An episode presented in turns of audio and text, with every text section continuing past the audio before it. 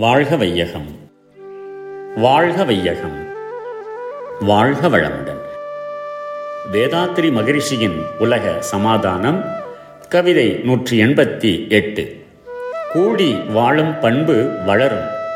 தனிமனிதன் அறிவு உடல் ஆற்றல் கொண்டு சமூகத்திற்கு எந்த வகை துன்பமேனும் இனி உலக ஆட்சியின் கீழ் எவரும் செய்யார்.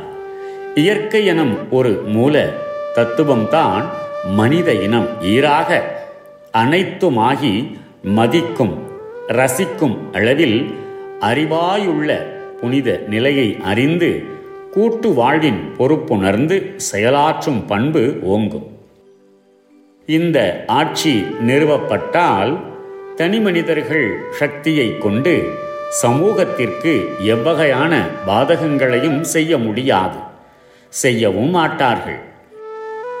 இயற்கை என்ற ஒரே மூல சக்தி அணு முதல் அண்டங்கள் ஜீவராசிகள் அனைத்துமாகி இயங்கி அதுவே நினைக்கும் நிலையிலும் ரசிக்கும் நிலையிலும் அறிவாகவும் இருக்கும் என்ற ஆன்மீக நிலையை அறிந்து கூட்டு வாழ்வின் தத்துவத்தை அறிந்து பொறுப்பு உணர்ந்து கடமை செய்யும் பண்பே ஓங்கி நிற்கும் அந்த உலக பொது சமாதான ஆட்சியின் கீழ் வாழ்க வளமுடன் May the whole world be blessed by the divine.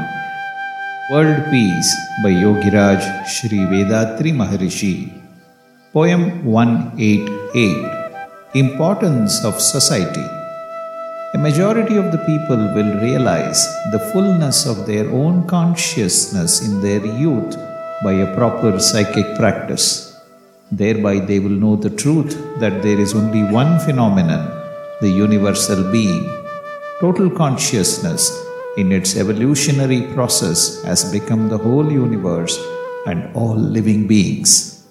They will therefore value and give importance to society, and everyone may enjoy a contented life No one will do any action to jeopardize the enjoyment and happiness of others.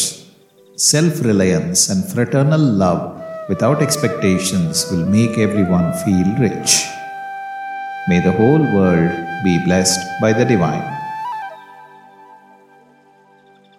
நம் கடமை அறவாழ்வின் நாட்டத்தே